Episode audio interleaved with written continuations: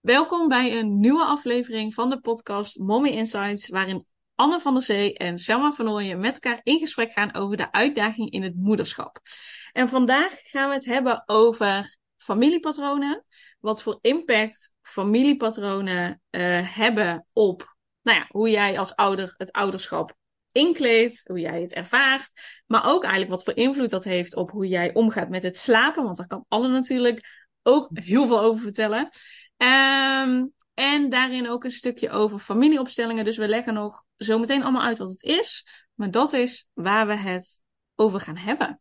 Ja, precies. Hele mond vol zo, hè, eigenlijk. Ja, stiekem wel.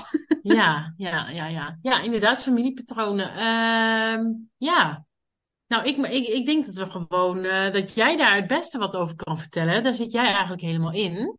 Uh, ja, misschien geval om dan heel even bij het begin te beginnen van wat is dan een familiepatroon? Waar moet je dan, waar moet je dan aan denken of waar kun je dan aan denken?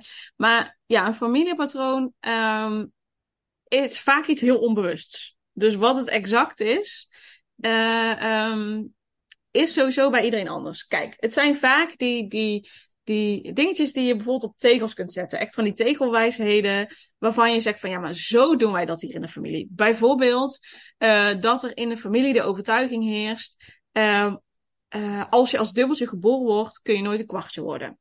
Ja, of ja, um, um, spreken is zilver, zwijgen is goud. dat soort dingetjes, dat soort overtuigingen zijn een voorbeeld van een familiepatroon. Maar ook kan het zijn dat er bij jou in de uh, familie heel erg heerst dat je heel hard moet werken voor je mhm. geld en dat je dan pas goed genoeg zou zijn. Um, dat is ook een familiepatroon. Dus een familiepatroon is eigenlijk ontstaat ergens in je familie. Dat kan generaties terug al zijn gestart, die zo van generatie op generatie worden doorgegeven.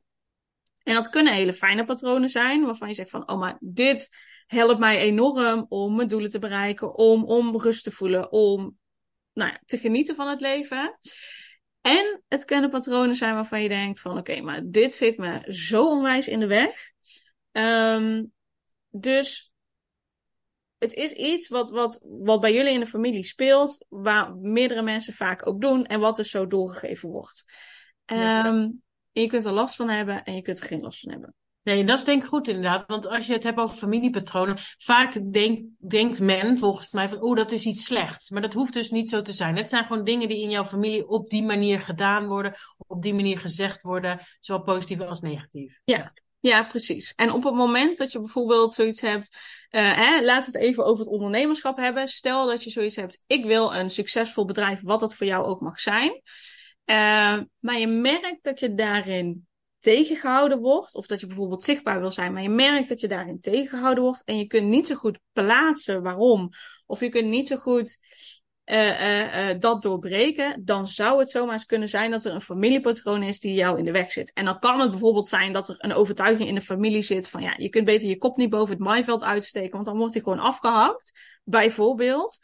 Of wij hangen de vuile was niet buiten. Dus ja, dan, dan kun je ook wat minder goed zichtbaar zijn dat kan allemaal op die manier terugkomen, maar dat je ja, merkt dat je tegengehouden wordt, maar dat je denkt, ah, maar wat is dit dan? Dan zou het heel goed kunnen zijn dat er een familiepatroon is die je daarin tegenhoudt. En ik zeg expres, het zou goed kunnen zijn, want er zijn natuurlijk meerdere mogelijkheden, maar dan is het heel interessant om nou, bijvoorbeeld met een familieopstelling te gaan kijken van, hey, is dat iets wat uit mijn familiesysteem komt? Zo ja, wat is dat dan? Dat je daar inzicht in krijgt en dat je vanuit daar andere stappen kunt gaan zetten. Ja, ja, precies. Ja. En um, kijk, ik denk nu meteen even in het slapen, hè, maar zou ook dus misschien iets kunnen zijn van dat je, dat je ook niet klaagt, hè? want dat, dat mag niet of dat hoort niet, dat doen wij niet. Absoluut. Uh, weinig hulp vragen is denk ik ook zo een die bij veel, uh, in ieder geval vrouwen leeft, omdat ja, uh, dat doen wij nou eenmaal niet of dat Absoluut. hoort niet. Ja, ja, precies. Ja, ik moet ja. het allemaal alleen kunnen. Precies alles wat je noemt, ja, zeker. Kan ja. zeker iets zijn wat in de familie speelt. Ja. Hey, en um, dus in het ouderschap, denk ik, als ik jou zo hoor, denk je, ja, dat zijn van die dingen die dan ineens om je oren vliegen. Hè? Dat je denkt van jeetje, uh, dan, kunnen, dan kunnen dingen hier natuurlijk dwars komen te zitten, die, waar je eerder misschien niet zo last van had. Maar als je dan kinderen krijgt, dat dat een beetje wordt uitvergroot. Uh, herken jij dat? Ja, zeker. Want nou ja, sowieso, kinderen zijn je allergrootste spiegel. Ja. Ehm, maar wij hebben natuurlijk allemaal ouders gehad. Uh, of je er nou blij mee bent of niet. We hebben allemaal ouders gehad. We zijn allemaal uh, door iets of iemand opgevoed. En um, wat, wat heel vaak wordt gezegd, zeker ik weet nog als tiener, dat ik echt tegen mijn ouders zei: Ik ga dit nooit doen bij mijn kinderen. En vervolgens krijg je zelf kinderen. En omdat je het op een bepaalde manier geleerd hebt, neem, ja, is dat wat voor jou normaal is. En ga je dat dus vaak ook zo doen. Tenzij je al zelf aan de slag bent gegaan met jezelf, met je persoonlijke ontwikkeling, met familieopstellingen of met iets anders. Um, dat je dat al doorbroken hebt. Maar vaak ga je hetzelfde doen. Daarom zie je zo vaak bijvoorbeeld kinderen die mishandeld zijn, misbruikt zijn, die dat vervolgens ook bij hun eigen kinderen gaan doen. Terwijl je denkt van hallo, maar jij hebt het zelf meegemaakt, je weet hoe rot het is. En toch gaan ze dat zelf doen, omdat ze ja, gewoonweg nog niet anders hebben geleerd.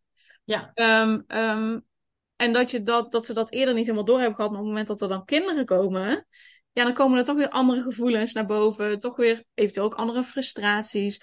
Waardoor dat heel erg uitvergroot kan worden. Wat je meeneemt van je, van je voorouders. Ja, dus, precies. Dus um, ja, ik zie zeker dat, dat het dan meer naar boven komt. Wat dan precies in de weg zit. Ja, ja. Ja, en ik denk dat, dat ik bedoel, ik herken zeker ook wat jij zegt van, oh, uh, zo doet mijn moeder dat, zo ga ik dat later niet doen. Hè? En ineens, uh, nou zijn we jaren verder en dan heb ik twee kinderen en denk, oh, ik lijk precies op mijn moeder in bepaalde dingen.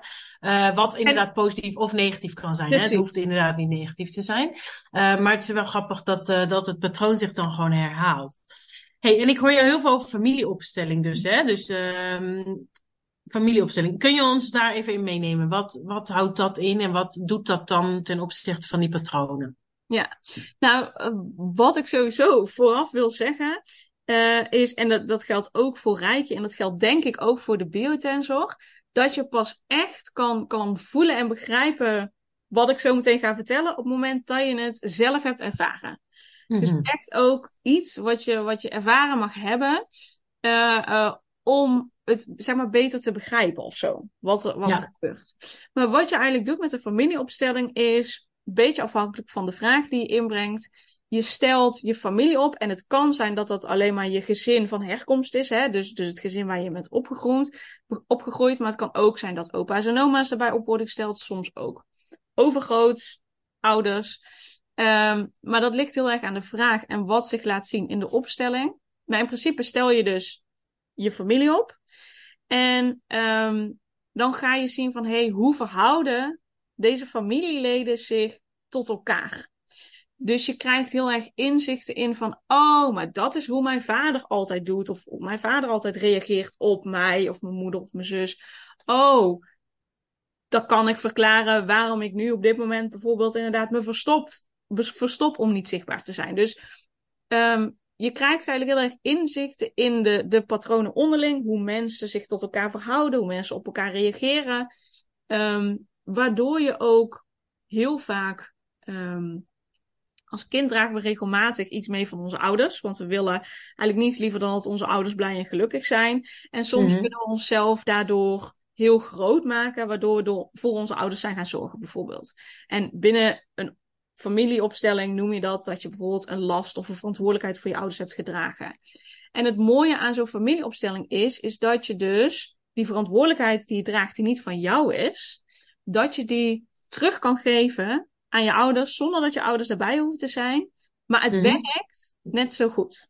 En vaak werkt het beter. Want als ik kijk, ik had dat bijvoorbeeld niet met mijn ouders kunnen doen. Zo van, mm-hmm. ik geef jou, uh, hè, dat ik altijd voor jou heb gezorgd, dat geef ik aan jou terug ik noem het nu heel even plat. Ja, dat had ik niet zo met mijn vader kunnen doen. Die had echt gedacht, wat doe jij nou? En dan had het, dan had het niet de uitwerking gehad die het wel heeft gehad, dat ik daar in de familieopstelling heb gedaan. Dus je kunt ja. in zo'n opstelling alle verantwoordelijkheden die je hebt gedragen, kun je ook weer teruggeven aan degene waarbij het hoort.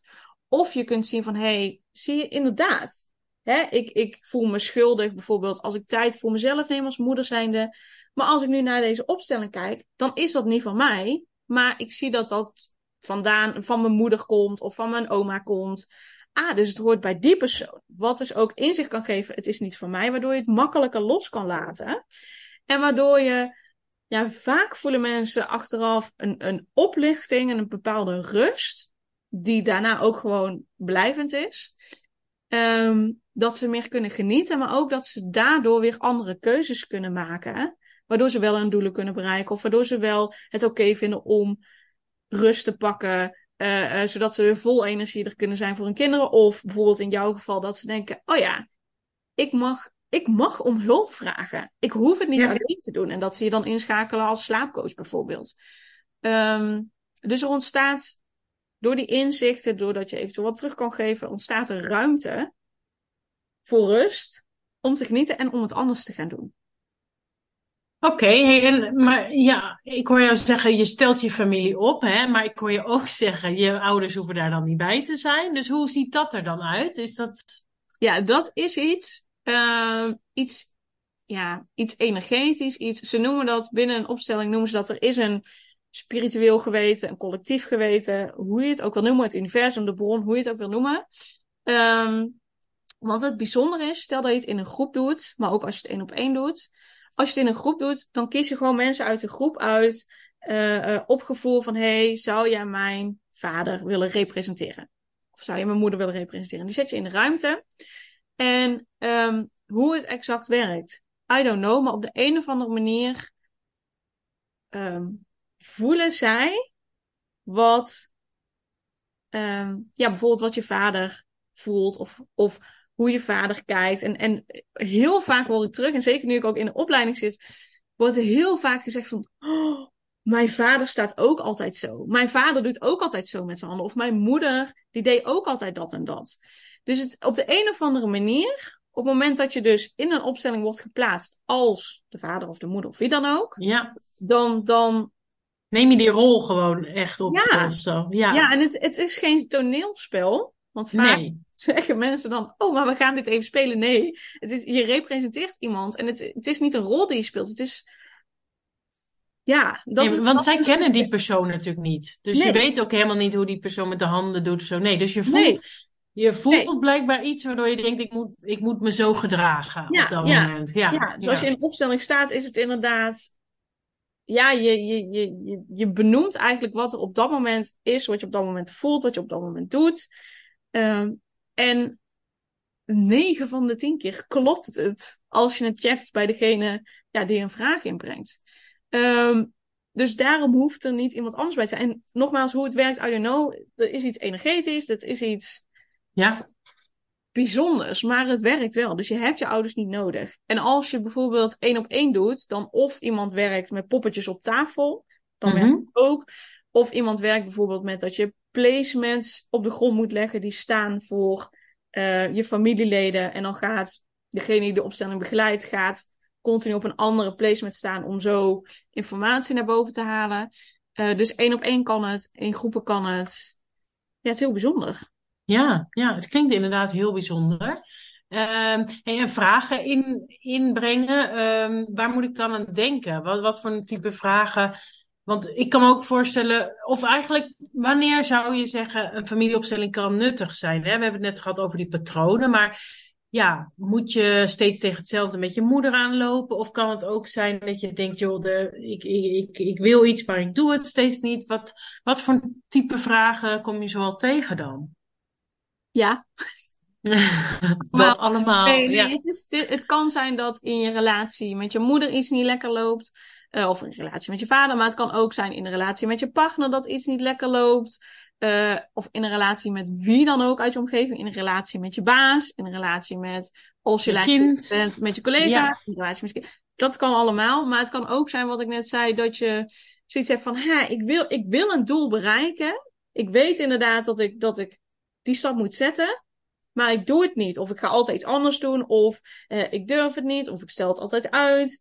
Ook dan is het interessant als je het hebt. Ik heb hier last van. Maar ik heb eigenlijk geen idee waarom ik dit doe. Waar het vandaan komt. Dan is het altijd interessant om, um, ja, om een opstelling te doen. Maar ook als je, als je je wel bewust bent van. Ja, maar inderdaad. Zo doen wij dat altijd in, in ons gezin of in onze familie van hè, spreken zilverzwijgen is goud. Dus je kunt beter maar gewoon zeg, altijd zeggen dat het goed gaat. Of uh, ik moet alles alleen doen, ik moet sterk zijn.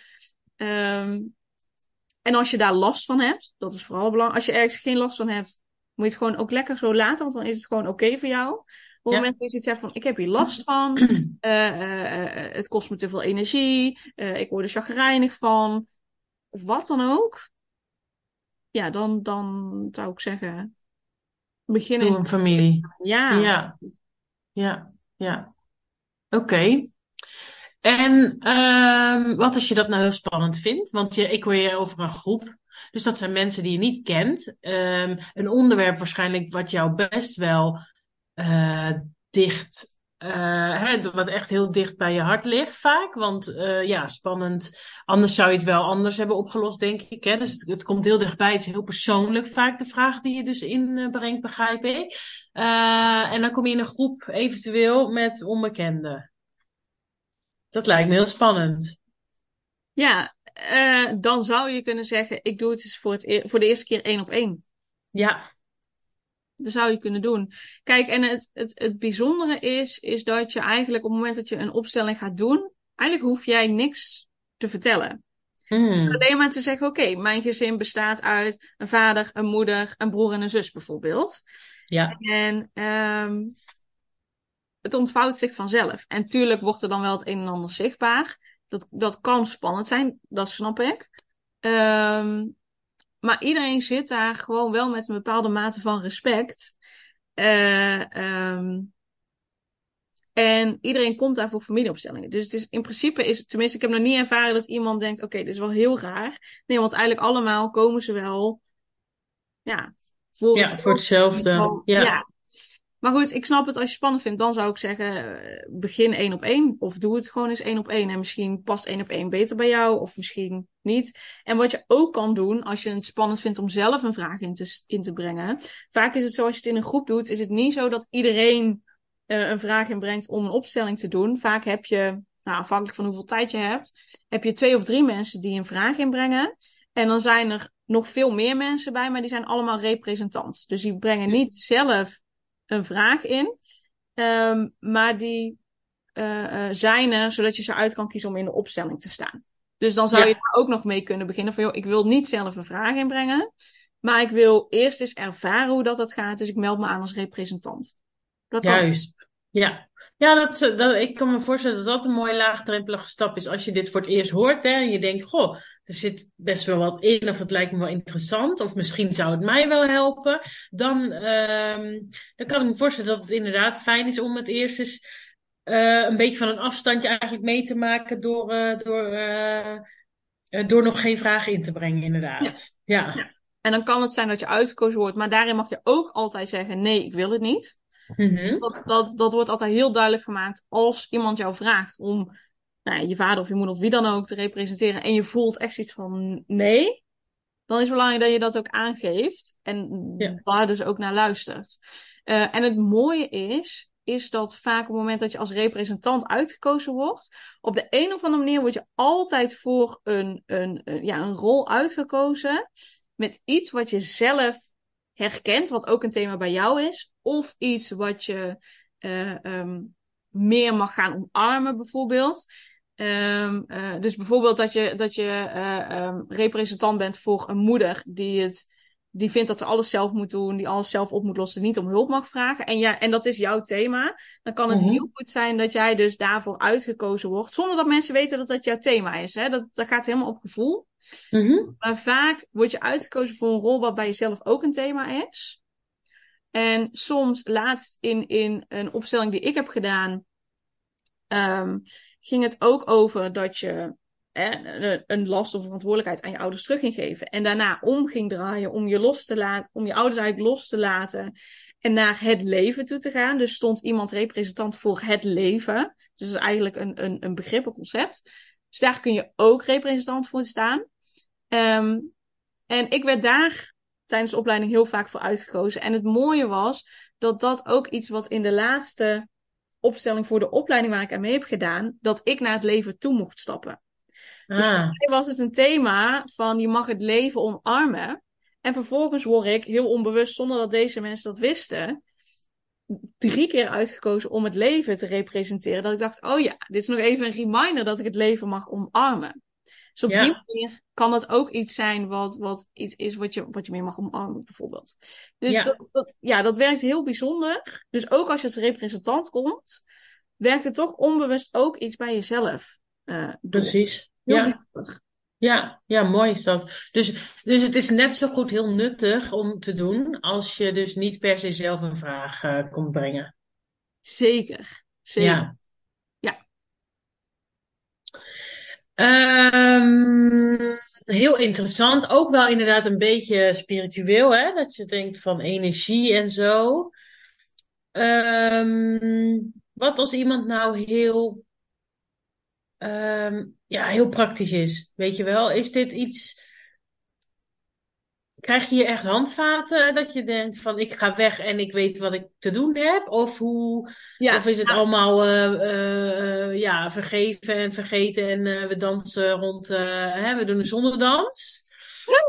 Nee hoor, ik ben heel, ik hou van spiritualiteit hè, maar ik, ik, ik merk wel dat, um, dat je vaak inderdaad ofwel heel praktisch bent en denkt, oh die spiriwiri, uh, nou, en daar de gekste ideeën bij hebt. Of je bent wel van, oh, uh, vrij zweverig en, en, en kunt weer wat minder met dat praktisch. En volgens mij zit dit daar heel mooi eigenlijk tussenin. Omdat ik je ook hoor zeggen over energie en de juiste persoon toevallig kiezen eigenlijk. Hè? Toevallig bestaat dan niet, maar hè? goed, je kiest dan op dat moment de juiste persoon. Um, maar ik kan me voorstellen, oké, je hebt zo'n sessie gehad, ja, en dan? Ja, nou, het, het is eigenlijk heel praktisch. Hm. Uh, kijk, de, de werking van een familieopstelling. Dus als je me vraagt hoe werkt het? Ja, dat is ja, een beetje abracadabra. Is meer energetisch, meer spiritueel. Maar de inzichten die je krijgt zijn heel praktisch. Omdat je ziet van, oh shit, maar zo doen wij dat altijd met elkaar. Dus dat is heel praktisch, wat je heel praktisch kan, kan zien van, oh, maar zo, zo zo gaan mijn broer en ik inderdaad altijd met elkaar om. Of zo reageer ik altijd op mijn vader. Of zo reageer ik altijd. Hmm, ah, interessant. Dus je krijgt er hele praktische inzichten uit van: oké, zo doen we dat.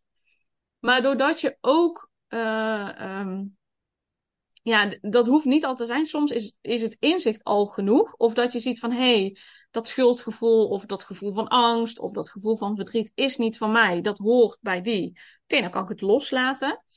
Um, dat kan heel praktisch zijn. Dat, dat kan soms al voldoende zijn. En soms is het ook zo dat je nog, ja, dat noemen ze wat helende zinnen uitspreekt. Dus dat eigenlijk dat, dat er bepaalde zinnen uitgesproken worden, waardoor jij, als je als kind zijnde voor je ouders bent gaan zorgen, ben je eigenlijk ouder van je ouder geworden dat je ouders en jij bepaalde zinnen in de opstelling uitspreken. Waardoor je eigenlijk weer op je kindplek gezet wordt. En dan ga je dus rust voelen, ga je rust ervaren. Dat je vanuit daar andere stappen kan zetten. Het kan zijn dat die inzicht, die zo, zoveel inzicht geeft dat je dacht, oké, dat je denkt, ik wil het niet meer zo. Ik ga mhm.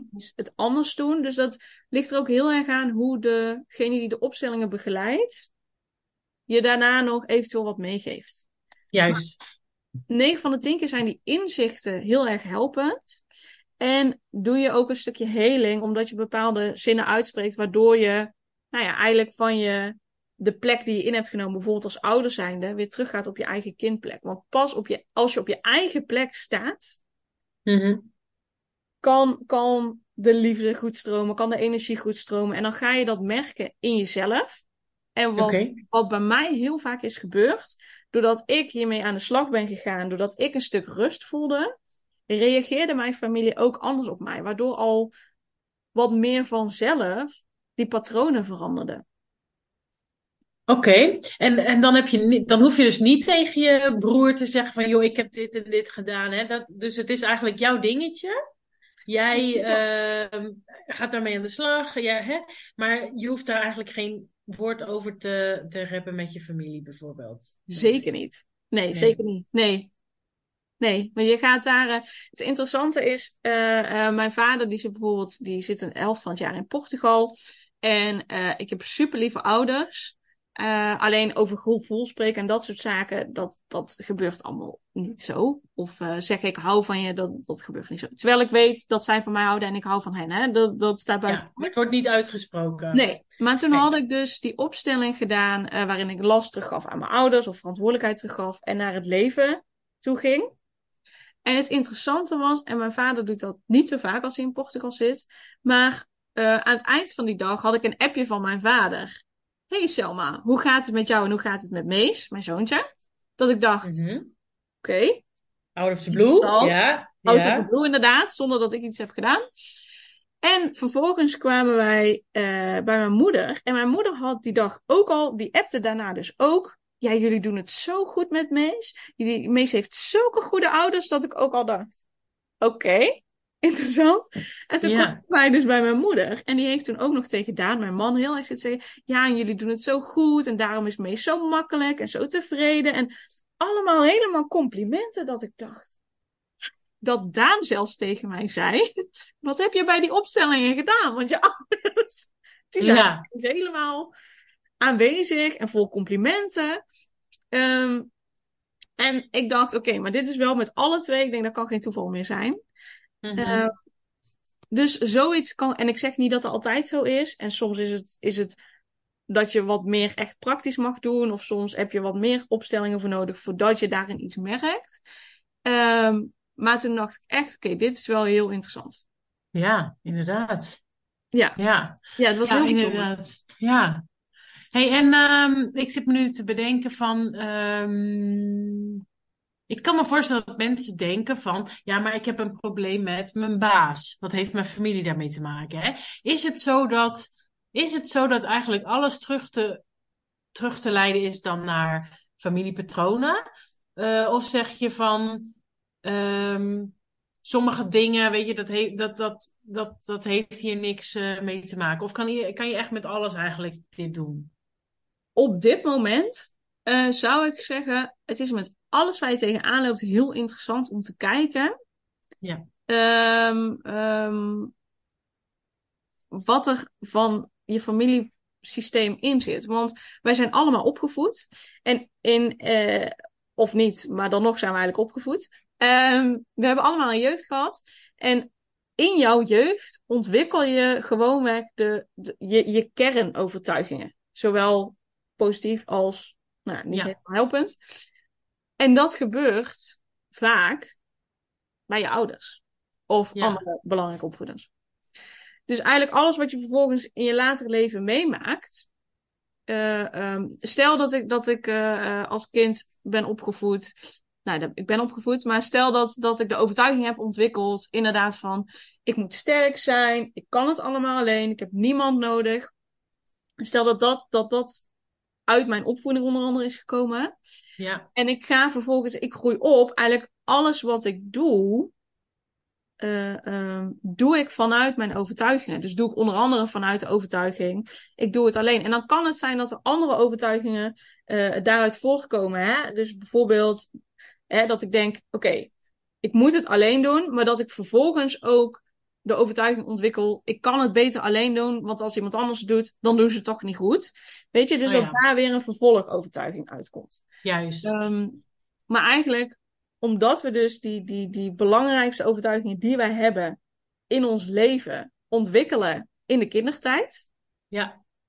um, ja, kun je heel veel, valt er heel veel daarop terug te voeren. En natuurlijk Ja. is familieopstellingen niet de enige oplossing, hè, want er zijn zoveel manieren om ergens mee aan de slag te gaan. Ja. Maar zoals ik er nu naar kijk, en misschien verandert dat nog, maar zoals ik er nu naar kijk, denk ik, nee ja, alles heeft een kern in hoe jij ook als kind bent opgegroeid. En dus in je familiesysteem. En dus in de, in de patronen die je met je meedraagt. Dus ja, Ja, als je ja. probleem hebt met je baas.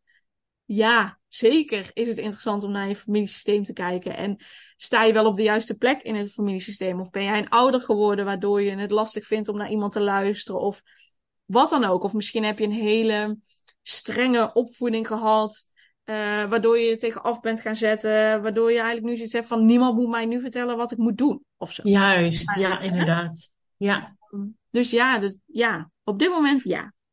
Ja, want soms lijkt het natuurlijk zo voor je gevoel dat je compleet het tegenovergestelde doet van wat je ouders doen. Maar als je dat inderdaad eens even heel goed gaat bekijken, dan is dat gewoon eigenlijk een soort ofwel overlevingsmechanisme of een soort reactie op een patroon wat er natuurlijk speelt. En als je dat patroon uh, inzichtelijk hebt, dan kun je daar ook anders mee omgaan natuurlijk. Het, het, is inderdaad wat je zegt, heeft het daar natuurlijk uh, dan mee te maken. Ja. Hey, en um, ik, het klinkt een beetje als wel een laagdrempelige manier, omdat je dus niet face-to-face met je uh, familie in, um, in gesprek hoeft, hè? Dus ja. Um, dus als je nog een beetje aan het begin staat van eigenlijk zelfontwikkeling en denkt, goh, uh, ik reageer sowieso op mijn kinderen en dat wil ik niet meer. Of um, uh, ik kan maar geen rust vinden en mijn to-do-lijst moet altijd af, ook al gaat het ten koste van uh, tijd met de kids of iets dergelijks. Hè? Dan is dit dus wel een fijne manier, laagdrempelig dus, denk ik, om eens te kijken van wat ligt daaronder qua ja. patronen. Ja, zeker. Ja. Zeker. Want je hoeft dus niet helemaal terug naar alle trauma's. Alle, je hoeft niet het helemaal weer doorheen uh, te, weer te herleven of herbeleven. Nee, nee. Nee, totaal niet. Nee. Nee. En tuurlijk komen er emoties naar boven, waarschijnlijk, hè? Ja. Uh, ik maak bijna geen opstellingen mee waarbij iemand niet een traantje wegpinkt. Mm -hmm. dus dat wel. Maar je hoeft niet inderdaad terug naar ja, het moment dat er inderdaad een trauma is geweest. Of, of, of nee. Nee. Maar het brengt vaak wel emoties naar boven. En dat is juist goed. Want op het moment dat het naar boven komt, dan pas kun je het verwerken. Juist. Ja, en dan moet ik zeggen, ik, bij, bij dit soort dingen, als ik dan inderdaad hoor van er kunnen emoties boven komen, dan ga ik al helemaal in de weerstand, hè. Dus dat is ook een, uh, een patroon. Uh, waarschijnlijk van uh, sterk zijn en, uh, en niet, vooral niet huilen of zo. dus dat is interessant. Maar ik ga ook met jou natuurlijk aan de slag met een familieopstelling. Dus daar, wie weet wat daar allemaal, um, allemaal boven komt. Want ik wil het toch wel eens ervaren. Ik wou zeggen, of denk je nu van nou, ik ben ziek. Nee, nou, ik heb er wel weerstand tegen. Maar inmiddels heb ik geleerd dat als iets je weerstand geeft, dat je het eigenlijk juist moet doen, omdat daar de groei dus zit. En dat vind ik altijd een beetje ergens van bla bla bla, ja, ja, ja, makkelijk gezegd, hè, want leuk is anders. Maar um, ja, nu ik twee kinderen heb, uh, loop ik wel steeds meer tegen dingen aan waarvan ik eerst het nog toen ik nog geen moeder was, kon ik daar gewoon makkelijk mee dealen. Toen ik één kindje kreeg, dacht ik, nou ja, af en toe steekt het de kop op, maar helemaal prima. En nu een tweede, denk ik, hé, hey, we gaan weer in herhaling met sommige dingen. Dus het zit er zeker. Dus het lijkt me alleen maar goed om dat, uh, om dat eens even nader te bekijken. Maar uh, ja, als iemand mij zegt, uh, god, een traantje wegpinken of uh, emoties die bovenkomen, ja, dan uh, denk ik eigenlijk al van, oh, laat maar, daar beginnen we dan maar niet aan. Maar goed, inmiddels weet ik dat, dat dat juist goed is dan dus om te doen. Dus we gaan dat ook gewoon doen. Dus daar kunnen we een andere keer wat over delen hoe dat, hoe dat is geweest. Um, maar mooi, heel mooi, heel mooi. Ja. Heb jij nog aanvullingen waarvan je zegt, ja, dat moet, als je dit luistert, moet je dat ook nog weten? Nee, ja, er valt zoveel over te vertellen. Um, en het is, e-, ja, wat ik op het begin al zei, het is echt gewoon om het echt helemaal ja, te kunnen begrijpen en, en voelen ook wat het voor je kan betekenen, is echt iets om te ervaren. Dus als je het interessant vindt, dan kun je natuurlijk gewoon lekker meteen in het diepe springen en, en uh, je aanmelden om een vraag in te brengen. Ja. Uh, maar als je zegt van, oeh, dan gaan we een stap te ver, dan raad ik je echt aan om een keer ja, als representant je aan te melden, zodat je gewoon kunt zien, kunt ervaren hoe het gaat. Um, ja, dat. Wat en waar, waar, waar meld je je dan aan? Er zijn genoeg mensen die, eh, die opstellingen doen. Kijk, ik ben nu nog met de opleiding bezig, dus ik ga nu nog niet geen hele grote uh, nee. opstellingen doen. Maar goed, straks kan dat natuurlijk wel, dus dan kun je uiteraard bij mij terecht. Ja. Uh, maar de, ja, ik zou gewoon googlen op bijvoorbeeld ik woon in Tilburg. Ik zou dan googlen op familieopstellingen Tilburg. En dan krijg je echt wel uh, uh, mensen die, die dat doen. Er is ook een Facebookgroep. Ik weet niet zo goed hoe dat hier iets met familieopstellingen. dus als je zoekt op familieopstellingen op Facebook, dan is daar een groep. En daar bieden mensen regelmatig aan van joh, ik geef dan en dan familieopstellingen, dag of avond. Dus dat. En dan meld je je gewoon bij die persoon aan. Vaak betaal je daar wel een, een bedrag voor. Maar dat is dan 10 euro, 25 euro. En degene die een vraag inbrengt, die, die uh, um, betaalt een groter bedrag. Dus dat is misschien ja. wel belangrijk om erbij te zeggen. Um, dus ja, ik zou gewoon googlen. Ja, ja, precies. Ja. En wat wilde jij nog, want ik onderbrak je een beetje. Je zei wat ook belangrijk is. Ja, ja, misschien denk je nu van representant. Ja, maar ik kan toch niet. Eh, als ik uit word gekozen, ik ken zo iemand toch niet. Hoe weet ik nou hoe ik dan moet staan of wat ik moet denken, wat ik moet voelen? Dat gaat allemaal vanzelf. Ja, ja. dus daar mag je op vertrouwen dat dat, dat, dat komt. En dat is dus het stukje wat, wat ja, niet helemaal verklaarbaar is, vind ik. Uh, maar ja, als je wordt uitgekozen, dan is dat, daar mag je op vertrouwen dat jij wordt uitgekozen, omdat dat kloppend is in het hier en nu, met de energie die er nu is, uh, met hoe je er nu bij zit. Uh, um, dus dat je daarop mag vertrouwen dat dat klopt. Ja, dat dat klopt en dat je dat kunt. Want het is, je hoeft er niets voor te kunnen. Het enige wat je hoeft te doen, is dan op die plek te staan en dus nooit je gewoon je ogen dicht. Dat doe ik heel vaak. Eerst even mijn ogen dicht. Oké, okay, ik ben de vader van. Huh? En dan doe ik mijn ogen open en dan ga ik gewoon voelen van... hé, hey, wat voel ik in mijn lijf? Uh, voel ik ergens iets? Of, of is er een bepaald gevoel? Of is er een bepaalde gedachte die opkomt? Of is er een bepaalde beweging die ik wil, maak, wil maken? Um, en dat omschrijf je. Ja. Dus zonder dat je er een oordeel over legt van, oh, dit is echt een, een rotmens of wat dan ook. Nee, gewoon echt omschrijven. Wat voel ik of welke behoefte voel ik om wat te doen of wat te zeggen. En degene die de opstelling begeleidt, begeleidt je daar ook in. Die, die stelt je vragen. Um, dus je mag erop vertrouwen dat dat, dat klopt. En, en, ja. en het is vooral belangrijk om het eruit te laten. Want vervolgens wordt er ook gecheckt bij degene van wie de opstelling is. Dus die de vraag inbrengt van... Hey, herken je dit? Juist. En echt, 9 van de 10 keer wordt er ja gezegd. Ja, inderdaad, zo deed mijn moeder. Of dat zei mijn moeder vaak. Of dat ja. mijn moeder. Of, ja. ja, ja. Ja, um, dit lijkt me weer zo'n typisch ding van dat je het niet volledig moet willen verkla kunnen verklaren. Hè? Het is ook een deel gewoon ondergaan, kijken hoe dat werkt, uh, voelen hoe dat werkt, zonder echt, zonder dat je hoofd echt het helemaal kan uitleggen hoe dat, uh, hoe dat in elkaar steekt. Dus, ja, dat is hetzelfde uh, als met de beeld en zo, denk ik. Ja. ja. hoe verklaar je dat het werkt? Ja, het werkt. Het werkt. Ja, hoe ja. verklaar je dat werkt? Ja, uh, ik kan daar een ja. verhaal over vertellen. Maar dit is iets wat je, wat je mag ervaren.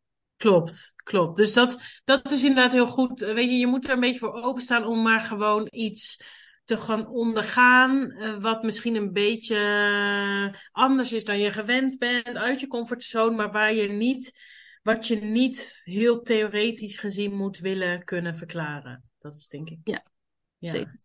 Ja, dat is een goede aanvulling nog. Ja. ja. Helemaal goed. Nou, ik, uh, ik ben helemaal benieuwd naar mijn familieopstelling die ik, uh, die ik bij jou ga uh, ja, doen. Ja, ga doen. Ja, ja. Ja, en ja. Um, ja, als iemand nog wat wil weten, kunnen ze bij jou uh, denk ik gewoon terecht, hè? Want jij zit er nu helemaal in. Helemaal. Ja, ja. Ja. ja. Dus dan kunnen ze jou een berichtje sturen. Via Instagram ben jij sowieso uh, altijd te vinden, hè? Selma van Nooyen. En um, nou ja, überhaupt ook jouw podcast, hè? Je, je, je hebt laatst een uh, aflevering online gezet over gewoon um, waar jij mee bezig bent. Met de opleiding en... Uh, um, ja, en ja, de impact van familiepatroon op het moederschap. En, en nog wat ja. meer inderdaad over familieopstellingen. En, Precies. Ik heb er ook eentje, ik weet even niet welke dat is, maar die gaat ook over van, oké, maar hoe brengen dan familieopstellingen rust in jou als moeder zijn en in het moederschap, zodat je voluit kan genieten. Uh, dus ja, daar zijn er meer over te luisteren. Ja, ja dus dat is zeker iets uh, als je nou denkt, uh, dit, dit, klinkt wel interessant. En hoe zit het nou eigenlijk precies? Ik wil nog wel iets meer over weten. Dan zou ik zeker even de podcast van Selma op, opzoeken en, en daar nog wat, wat meer luisteren. Want het is een ontzettend interessant onderwerp. En inderdaad heel goed, nou ja, toe te passen, wil ik zeggen, maar dat is niet helemaal. Maar heel goed om patronen die jij als moeder ook vooral nu uh, liever niet wil doorgeven aan je kinderen, of juist wel, maar liever niet. Kijk, die wil je aanpakken met, uh, met een opstelling wellicht. Dus ja, uh, ja nee, heel mooie tool. Hele mooie tool. Ja. Nou, super. Dan ja, jij hem, dankjewel uh... voor je vragen, waardoor ik gewoon ja. makkelijk daarover kon vertellen. Dus dankjewel. Zeker. Ja, nee, ik vind het heel interessant en ik, uh, ik ga me ook helemaal uh, mee laten nemen hierin. Want um, ik, ken het, ik ken het van naam, maar niet, ik heb hem nooit eerder durven aan te gaan. Dus dat gaan we nu wel een keer doen. Dus jij bedankt voor alle info. Heel fijn dat het nu wat duidelijker wordt, wat praktischer.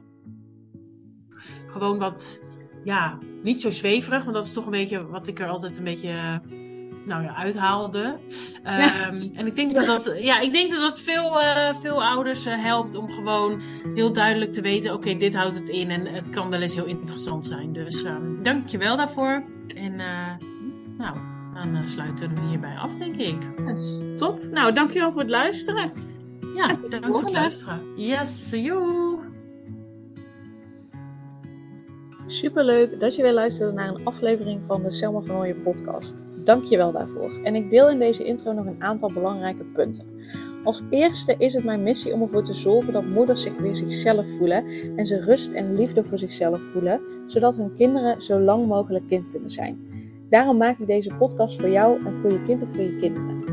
Dus gun het jezelf dat je weer jezelf voelt en dat je voluit geniet van het leven, zodat je je kinderen een vrije en gelukkige jeugd kunt geven en ze zo lang mogelijk speels, vrij, onbevangen en onbezonnen kind kunnen zijn. Dus vraag daarom nu mijn gratis e-book aan 8 tips voor moeders met jonge kinderen om meer rust in je leven te creëren. Of meld je aan voor mijn gratis online training De Cruciale Stap om blijvend rust in je leven te creëren als moeder met jonge kinderen. Ten tweede, wil je alle podcastafleveringen overzichtelijk onder elkaar en wil je als eerste op de hoogte gebracht worden als er een nieuwe podcastaflevering online staat? Abonneer je dan op de podcast door op de knop volgen, subscribe of abonneer te drukken en klik op het belletje. En ten derde, ondersteun je mijn missie en wil je ook weer jezelf voelen, zodat je kinderen zo lang mogelijk kind kunnen zijn? Laat dan een review achter in de podcast app via waar je deze afleveringen luistert. Want hoe meer reviews, hoe beter de podcast vindbaar is en dus hoe meer moeders en kinderen ik kan helpen.